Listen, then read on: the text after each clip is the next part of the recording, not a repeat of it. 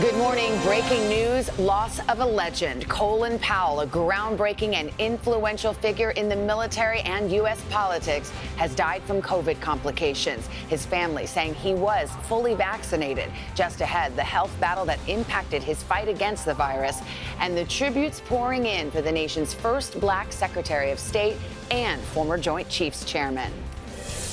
Kidnapped. seventeen members of a U S missionary group being held against their will in Haiti, abducted on a trip to an orphanage. This morning, what we're learning about the notorious gang behind it and inside the race to find and free the hostages. Shots fired. The heated battle over vaccine mandates for police raging across the country. The National Guard on standby as the city of Chicago braces for half of its officers to be no-shows. And in Washington, the state trooper who quit in dramatic fashion. This is the last time you'll hear me in a state patrol car. And Jay Inslee can kiss my. Just ahead, why so many officers are resisting when COVID is the number one killer of police in the nation. All that, plus America's car crisis, from mechanics to dealers, those supply chain problems now wreaking havoc on the entire auto industry. We've taken to calling this the biggest supply chain disruption that we have had since World War Two. What it means if you're in need of repairs or a new car. Today, Monday, October eighteenth, twenty twenty-one. From N B C News, this is Today with Savannah Guthrie and Hoda Kotb, live from Studio one A in Rockefeller Plaza. And good morning, everybody. Welcome to Today, seven a.m. on the West Coast. It's Monday morning. We want to get right to this morning's breaking news. Former Secretary of State and retired General Colin Powell passing away from complications from the coronavirus. Yeah, it's one of those breakthrough cases. Powell's family announcing that he was fully vaccinated and that he received treatment at Walter Reed National Medical Center. He was eighty-four years old. He served in top national security roles throughout his career, helping shape U S policy under several U S presidents. We've got complete coverage and reaction. Let's get started with N B C's Kelly O'Donnell, who's at the White House for us. Kelly, good morning. Good morning to both of you. An extraordinary American life is being remembered for his service to country and his stature in a long career that broke barriers and attracted so many admirers. This morning, Secretary of Defense Lloyd Austin stepped before cameras to say he has a hole in his heart and that the world has lost a great leader. Powell was being treated for COVID nineteen and cancer at the Walter Reed National Military Medical Center. This morning, Colin Powell, the nation's first African-American Secretary of State, a soldier and statesman who served multiple presidents, has died at eighty-four. Powell's family writing in a statement that Powell, who was fully vaccinated, passed away from complications due to COVID nineteen. The retired four-star general was hospitalized at Walter Reed while suffering from a form of cancer, multiple myeloma. Powell, who grew up in the South Bronx, the son of Jamaican immigrants, created a trailblazing career. As a soldier, Powell served two tours of duty in Vietnam. He became the first black national security advisor during the end of Ronald Reagan's presidency, and the youngest and first African-American chairman of the Joint Chiefs of Staff under President George H W Bush, a major figure and household name during the first Gulf War. Powell then reached a pinnacle in a position whose responsibilities weighed on his shoulders for the rest of his life, becoming the first African-American Secretary of State under the George W. Bush administration. Our concern is not in the run-up to the two thousand three Iraq War, Powell told the United Nations that there were weapons of mass destruction in Iraq, which later proved to be untrue. Powell would call the speech a blot on his record. After leaving the Bush administration and government service, Powell went through rounds of public searching about his own politics. There had been calls for Powell to become a candidate himself that he declined, but used his voice to influence politics, endorsing Barack Obama, speaking out against Donald Trump during the twenty twenty election, and telling Savannah after the January sixth riots that he no longer considered himself a Republican, calling on President Donald Trump to resign. Uh, what he is responsible for is one of the most disgusting things I've ever seen in all my years as a government employee here in the United States of America and in Washington, D C. He should be totally ashamed of himself, and he should take that shame and turn it into a resignation as quickly as possible. Whether in or out of office, Powell's powerful voice resonated across the political spectrum. A patriot awarded the Bronze Star, an Air Medal, a Soldier's Medal, and two Purple Hearts. Colin Powell is survived by his loving wife of forty-nine years, Alma, and their three children. Today, former President George W. Bush called Powell a great man, saying he was such a favorite of presidents that he was awarded the Medal of Freedom twice, the nation's highest honor. Former Vice President and Secretary of Defense Dick Cheney, who worked so closely with Powell, said that Powell's legacy is an unparalleled record of service that will never be forgotten. Savannah? Kelly, thank you very much. And joining us now is retired U S Navy Admiral James Stavridis, who served as the sixteenth Supreme Allied Commander at NATO. He worked with Colin Powell, knew him well. Admiral, good morning to you. Good to be with you. We have indeed lost an extraordinary American today. And, you know, for those of us who have worn the cloth of the nation, uh, who have served in uniform, we'll always remember him as General Powell. You know, he was uh, a Vietnam veteran uh, where he won not only the Bronze Star, but the Soldier's Medal for life-saving in combat, a very big deal. And he went on to uh, become the North Star for my generation. And I remember as a, a mid-grade officer and, and all the way to being Supreme Allied Commander of NATO, going to Colin Powell for advice. He was always generous with his time, his spirit, his kindness, as well as the absolute precision of his mind. He was remarkable in every way, Savannah. And a barrier breaker. He was the first, the first black national security advisor, the first chairman of the Joint Chiefs who was black, the first black secretary of state. And he took on that mantle with such grace and professionalism. He wore it as he wore everything, which is to say with humility, a sense of humor, and a sense of where he came from. You know, he's the son of Jamaican immigrants, raised in a tough part of New York City, went to a, a city college there, um, really earned everything he ever deserved. He remembered that his whole life. If I were to put two words on Colin Powell, I'd say one was optimism. He was someone who was always optimistic, even in difficult, challenging circumstances. He knew mistakes would be made, but he always felt it could be done. And secondly, Savannah, he was a, a true patriot. He loved this country. He was a centrist, um, someone who had the ability to swim in that sea of politics and emerge with everyone's admiration. We will miss him. And he made quite the contribution to foreign policy. I mean, obviously, he came to regret the, the speech that he gave to the U N in the lead up to the Iraq War. But he also was known for the Powell Doctrine, uh, the notion of, of using overwhelming force if you're going to go uh, into a field of battle. We all remember the pottery, pottery barn rule, which was famously Colin Powell's, if you break it, you own it. Uh, what do you think his contribution was? I think you've outlined it well, which is that if you're going to use military force, use it directly. Napoleon said, if you want to take Vienna, take Vienna. And he meant that sense of using force, but only use it when you absolutely must. It's a last resort. Sherman of Civil War fame said, no one hates war like a soldier. Mm. General Powell knew the horror of war. He would steer us out of it if he could. But if war came to us, he would succeed. Mm-hmm. General Powell, uh, a storied legend in foreign policy, but also American life. Retired Admiral Stavridis, it's good to have you with us on this somber morning. Thank you very much. Thanks, Savannah. We move now to another story we're following closely. There is still no word on the condition of the seventeen members of an Ohio-based missionary group kidnapped by a dangerous street gang in Haiti. And among the hostages, five children. N B C's Sam Brock is in the Little Haiti neighborhood of Miami with the latest on this for us. Hi, Sam. Good morning.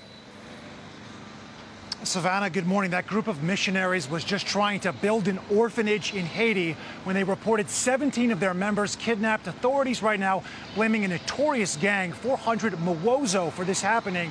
All this right now, Savannah, as authorities are looking at the possibility of the government of Haiti and the U S government not fleshing out details here. So many people just wondering, where are the missionaries and how are they doing? Burning tires in Port-au-Prince, just one visible sign of the violence and disarray in Haiti.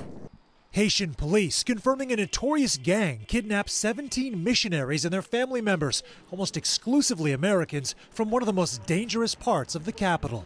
It is like living in a war zone. You don't know when you're going to get shot at. You don't know when you're going to get kidnapped. The Ohio-based Christian Aid Ministries declined to comment on the crisis, but did say in a statement their workers were abducted while visiting an orphanage. The group of sixteen U S citizens and one Canadian citizen includes five men, seven women, and five children. I think it was something that was going to happen sooner or later. Professor Eduardo Gamara of F I U, a national expert on Latin American politics, called this kidnapping a crime of opportunity. A foreigner is going to be an easy target. There are no authorities to go to. There's no police. There's no military. There hasn't been a military for decades. A power vacuum further pronounced by the assassination of Haiti's president Jovenel Moise in July and a deadly earthquake in August. Conditions so dangerous that staff at orphanages such as Be Like Brit south of Port-au-Prince take helicopters to and from the airport because the roads are infested with gangs. We're trying to help the people of Haiti because the help is needed um, and the need is there, but it's just very scary at the same time. The White House has yet to weigh in, the State Department only confirming the kidnapping Sunday night, saying they've been in regular contact with senior Haitian authorities.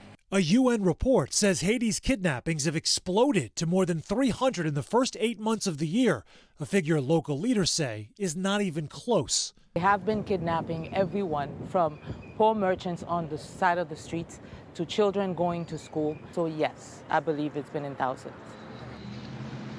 Whatever that exact figure is, one thing is clear, nobody is safe. That gang, four hundred Mawozo, has recently been accused of kidnapping five French priests and two nuns. Savannah, back to you. All right, Sam, thank you so much. We've got a lot more to get to. Chanel joins us in for Craig this morning. Hi. Good morning. In the ongoing COVID battle, there are growing tensions over vaccine mandates, and they are on full display in cities from coast to coast, including Chicago, where the mayor and the police union are locked in a standoff, with officers now being required to reveal their vaccine status. N B C's Megan Fitzgerald is outside of the Chicago Police Headquarters. Megan, good morning. Chanel, good morning. Time has run out. The mayor's vaccine mandate is in effect for all city employees, including some twelve thousand police officers. Uh, now, there is a concern this morning that thousands of officers didn't comply, which is why the governor has offered up the National Guard.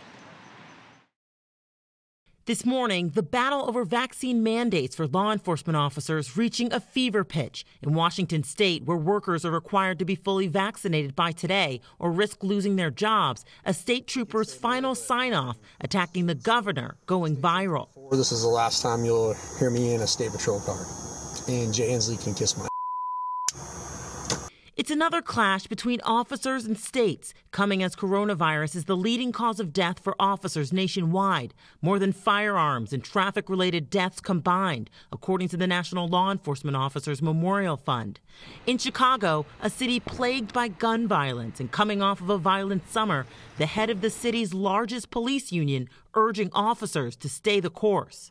Hold the line, keep fighting. Despite a restraining order barring him from telling officers not to comply with the city's vaccine mandate.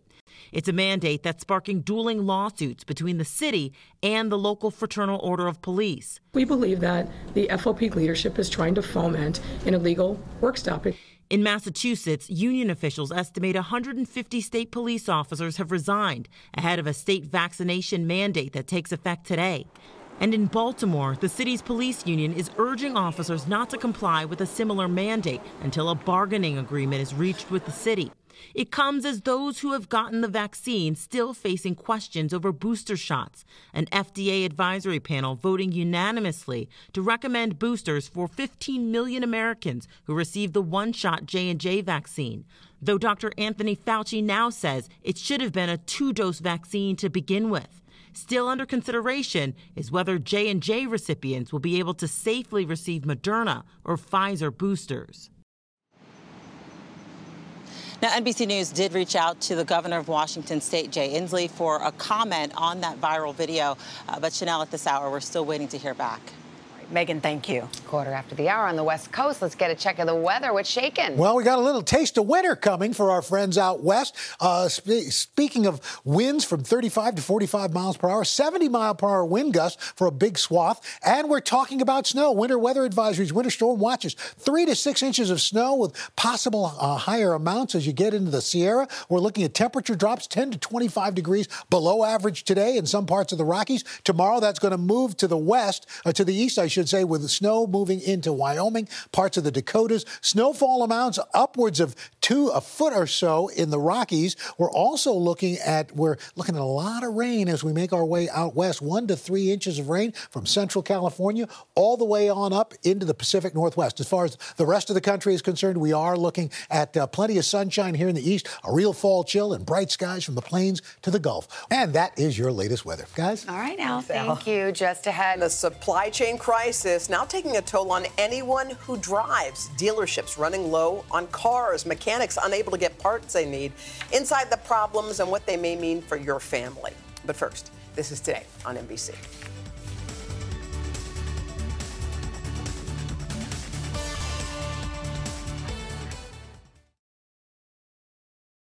Hey guys, Willie Geist here, reminding you to check out the Sunday Sit Down podcast. On this week's episode, I get together with Chris Pine to talk about a career that has taken him from Star Trek to Wonder Woman, and now the new film he wrote, directed, and stars in called Pool Man. You can get our conversation for free wherever you download your podcasts. Join Hoda Kotb for a brand new season of her podcast, Making Space.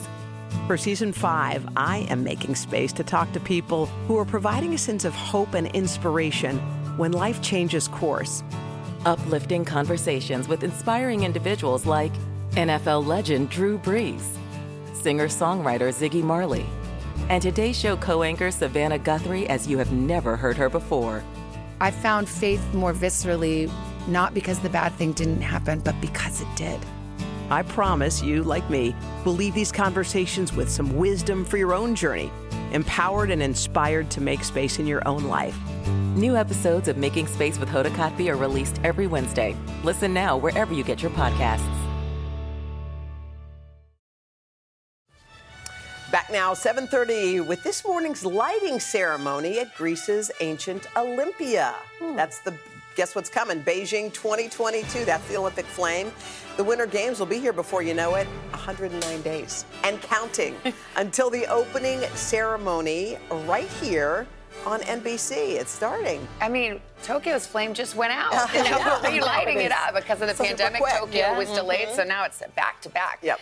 Uh, we want to tell you about an interview we have for you tomorrow morning on Today. Katie Couric, she's made a lot of headlines ahead of the release of her new memoir. Well, she will join us live right here in Studio one A tomorrow. Mm-hmm. Let's get to your headlines here at seven thirty. Word this morning that China has tested a missile that can travel at five times the speed of sound. The Financial Times reports that in August, China launched a rocket much like the one you see here, carrying the hypersonic missile. The vehicle is capable of carrying nuclear weapons. Sources tell the paper the missile circled the globe at a low altitude before missing its target by about two dozen miles.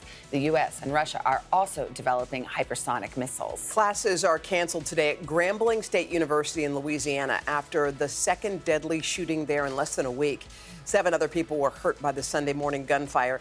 It took place during homecoming weekend. Police did not identify a suspect or a motive. However, they did issue a warrant for a person wanted in a shooting on Wednesday. Neither of the two people killed was a Grambling student, and police do not know if the incidents are related. Well, coming up next, mm-hmm. whether you are in the market for a new car, just need some repairs to the one you have. Customers from coast to coast are struggling to get what they need. Tom Costello will have details and some surprising advice from experts amid a growing car crisis right after this.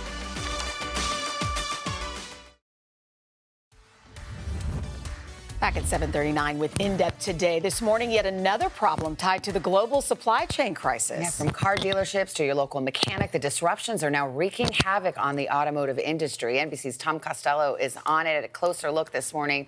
Hey, Tom, good morning. Hey guys, good morning. You know, we are already seeing shortages of oil filters and windshield wipers, brake parts, engine parts. Listen to this number. The typical used car on the road right now is twelve years old. Keeping them running is critical. But all of these shortages are causing real problems for mechanics, for the parts supply business, even for people looking for new cars. These days, mechanics, dealerships, and consumers nationwide are all dealing with variations of the same theme. No part, no fix. Low inventory means long waits to get your car repaired. That hit home for Lisa Matlock in Lansville, Pennsylvania, after Hurricane Ida ruined the interior of her Nissan Sentra. She took it to Ross Colquette, her trusted mechanic. He tried for over eight days to try and get carpet. There was none in the country, and they had no E T A as to when one would be. Colquitt wound up cleaning Lisa's carpet himself, but most auto repairs are far more complicated than that. A Ram truck, uh, customer need an engine for it, which is a very, very common engine, and even going to Chrysler, they could not give me a time frame as to when one would be available. The problems include shipping backups on auto parts, a global semiconductor shortage, and not enough workers in manufacturing or transportation to move supplies along. It could be a thermostat, it could be a module, it could be uh, a rotor. It, it's the complete industry that we're seeing that this happens. When consumers decide a new car is a better option, they're finding slim pickings on the lot. Puyallup, Washington, Bill Corum's family-owned Nissan dealership has been selling cars and trucks for forty-six years. It's like night and day. You know, typically we'd have anywhere from three hundred fifty to four hundred new Nissans in stock. Right now, I think we have around fourteen new cars. With supplies low, sales manager Brian Paul says while many dealers have started charging more than the sticker price, Corum is keeping prices the same and encouraging consumers to be open-minded. People that are coming in, they're looking for one car specifically, and they're finding out that that vehicle's not available, so they're actually buying a completely different car. And with prices for used cars now sky high, this lifelong dealer has an unfamiliar message. Hold on to Old Faithful. I've never said this before, but if people can hold off, uh, I think the better days are coming and prices will reduce. Of course, high mileage cars are more likely to break down, putting more pressure on mechanics to improvise solutions. We've taken to calling this the biggest supply chain disruption that we have had since World War Two. A vicious cycle which may get worse. This is truly systemic disruption. So unlike the nineteen seventies oil supply shortage, uh, we've got multiple problems in the supply chain this time, and it's really straining auto mechanics. And quite simply, there aren't enough trained auto mechanics. That may also complicate any efforts to get your car fixed. Guys, back to you. Well, Tom, let me pile one more on there. I, there's word there's a rubber shortage that could affect the car industry as well. Yeah, that's right. So what does that mean? It means that when you need new tires, they may not be in stock. And in fact, if you're thinking you're going to need winter tires, you need, may need to buy those now as well, because we're going to probably be facing a shortage of rubber in the coming months, guys. All right, Tom, thank you very much. All right. And do your Christmas shopping while you're at it. Right, Al? I don't even know what to say anymore. Just don't say it. Goodbye, Al. Just keep moving. Good night, everybody. Drive safely. Uh, look. Let's show you what we've got going on today. A big winter storm kind of developing, and this thing's going to be moving cross-country. We've got winter, uh, wind advisories, high wind advisories. Uh, we're looking at winds from thirty-five to forty-five mile-per-hour wind gusts. We also got winter weather advisories and winter storm watches. Three to six inches of snow, higher peaks of stretching from uh, Oregon all the way down into California. And this system is going to be pushing to the east, and as it does, temperatures today drop ten to twenty-five degrees below average out west. Strong wind gusts accompanying with rain and snow. Then as we move into tomorrow, the system moves into the plains, Wyoming, the Dakotas, breezy and cooler. As we make our way to the midweek period on Wednesday, soggy conditions from Minneapolis, Chicago, on into Detroit. And then Thursday into Friday, this thing gets into the East Coast. We're going to be looking at wet weather from Syracuse, Boston, New York, all the way down into Memphis. And that's your latest weather, guys. All right, Al, thank you. Coming up, the pioneering woman just named the new music director for the iconic Atlanta Symphony Orchestra. Her inspiring conversation with Jenna, the first interview since that big announcement on her path to the top in a male-dominated profession. But first, these messages.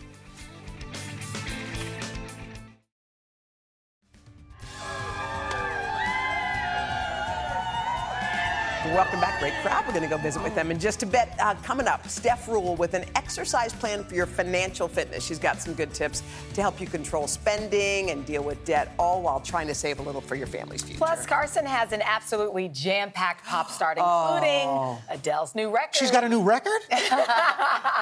To this show's surprising, to S N L's musical take on Squid Game. So I'm still afraid it's to funny see Squid this Game. Yeah. yeah. And look who is here. Wait, all who? the way from the who? ranch. Yes! Ree Drummond, the leader woman herself. She's here. Good morning. Good morning, Ree. So excited to be here. I can't believe it. Great She's going to share her. some delicious recipes from her brand new cookbook, The Pioneer Woman Cooks. Super easy. Better be easy, Ree. And she said, no, we're remember, limited. Wait, don't, don't forget worry. about the, the chocolate oh, cake. secret chocolate cake recipe. We Are you finally going to let us know? Are you going to tell us the secret, the secret ingredient? Uh, uh, yes, I will tell you if you promise not to tell anybody. Okay. No, no, just us and a few million of our friends. Exactly. Coming up, your eight o'clock hour.